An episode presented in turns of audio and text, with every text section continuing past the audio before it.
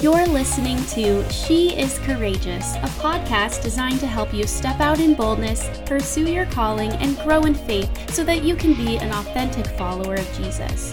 Hosted by Rachel Rupert. Hi, everyone. Wow, it's so hard to believe that I'm sitting here, that this episode is airing, and that She is Courageous is finally back up and running. You may be asking yourself, where have you been? What happened to the podcast? And those are both fair questions. A lot of podcasts vanish into thin air, they die out. The truth is, podcasts are hard to run, especially if it's a one man job. For me, it isn't just the actual recording and editing pieces that are hard, but it's finding the time and the silence to prepare and record something without my kids interrupting me. Which brings me back to the original question where I've been. My last podcast aired at the end of 2019, in a time where I was making a rough transition from working full time to being a stay at home mom.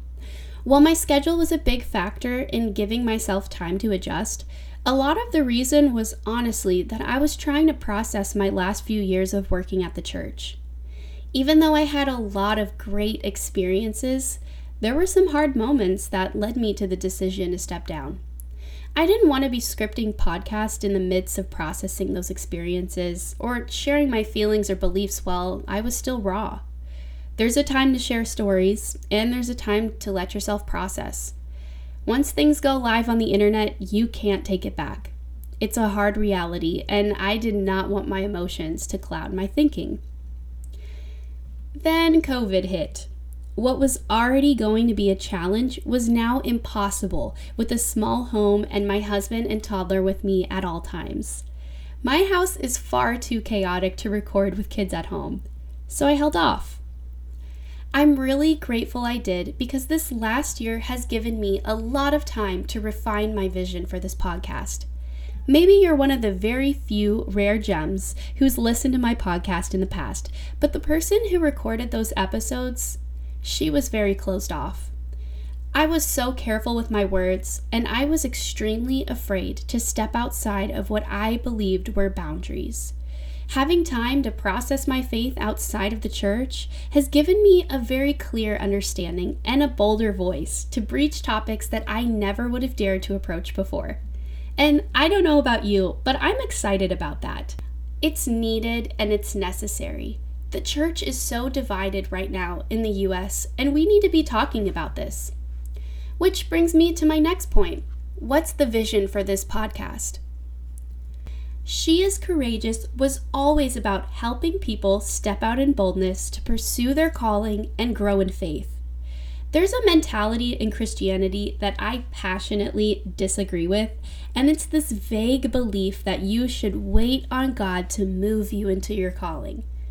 Don't get me wrong, we should wait for God's direction, and we should move when He tells us.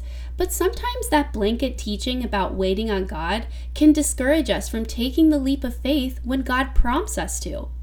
There's a time when God tells us to wait, but there are also times when God creates such a passion and desire in you to do something that you just have to take the step of faith, be courageous, and do it. Pastor Brady Boyd shared a tweet several weeks ago that pretty much embodies this mindset. He said, Stop building a personal brand and just quietly serve. God will promote you. Embrace being hidden.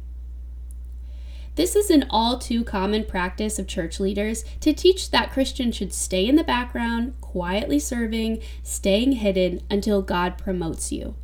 It completely ignores what God could be speaking to the person and instead tells us to wait for God to do something to change our circumstances.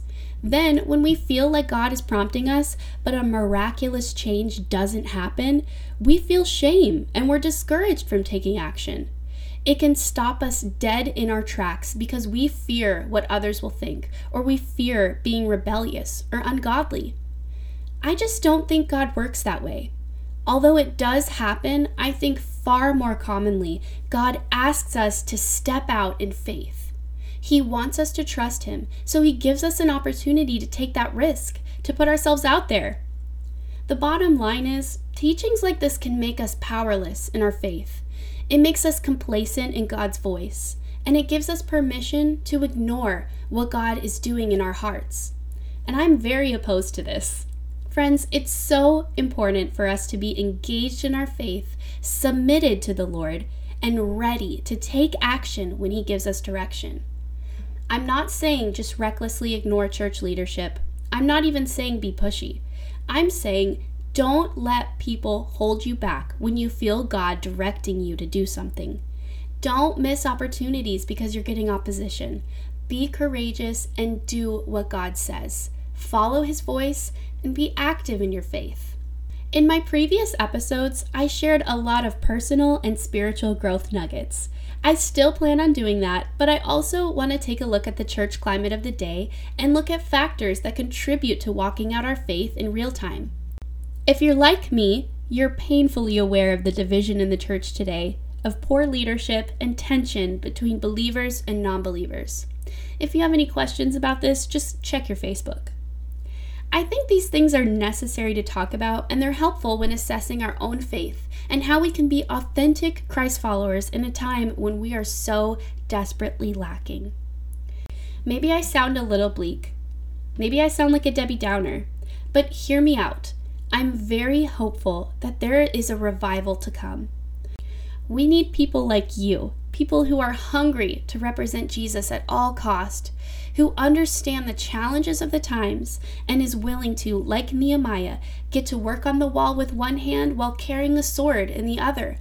We have to build our faith and the church, but we have to defend and attack things that would compromise the integrity of the church and our reputation. I'll finish with this one thought, and this is the pinnacle of my passion as a believer. We are called to be the bride of Christ. One of the most beautiful things to see on this earth is a wedding. All attention is on the bride, her dress, her hair, and how utterly perfected her image is in these moments. What is the reputation of the church today? Are we a worthy bride to our Savior? I feel like there's so much work to be done for our image and our reputation to shine as brightly as a bride on her wedding day. Change on a massive scale. We're talking about the church body as a whole. It doesn't happen from the top. It doesn't happen from one message. It doesn't happen by just having your Bible on your night table or collecting dust on your bookshelf. It doesn't even happen just by showing up to church on the weekends. The kind of change we need is authentic heart change in individuals. It happens when people ask the question, what does it truly mean to be an authentic follower of Christ? It comes when we make the decision to be Christ like, when it isn't just convenient for us, but at all costs. It comes from looking at Jesus' life and his example and not looking for ways to rationalize our choices, but to see what he really said and did and surrender to the pain of transformation. No one said being a Christian was easy. I challenge you to do a little digging, and you'll find a lot of promises in the Bible. Promises that following Jesus was sure to come with some pain and suffering. But I think you'll also find that it's worth it. So, that's a lot of talking on my part, but that's what you came here for, right? Get ready for some great episodes coming up in the next few months. I have episodes lined up that I can't wait to share with you, but be patient with me, okay? As much as I love devoting my time to do this, I still am a stay at home working mom. My schedule can be challenging at times, and I don't want to push out episodes just for the sake of pushing out episodes. I want them to be well thought out and meaningful, and sometimes that takes extra time. In the meantime, would you do me a favor? If you enjoyed this podcast, I would love if you would leave me a review and subscribe so that next time I post an episode, you'll get a notification. And if you really enjoyed it, feel free to share it on social media, text it to a friend, or do whatever it is you do to share things. Thanks for listening, and we'll see you next time.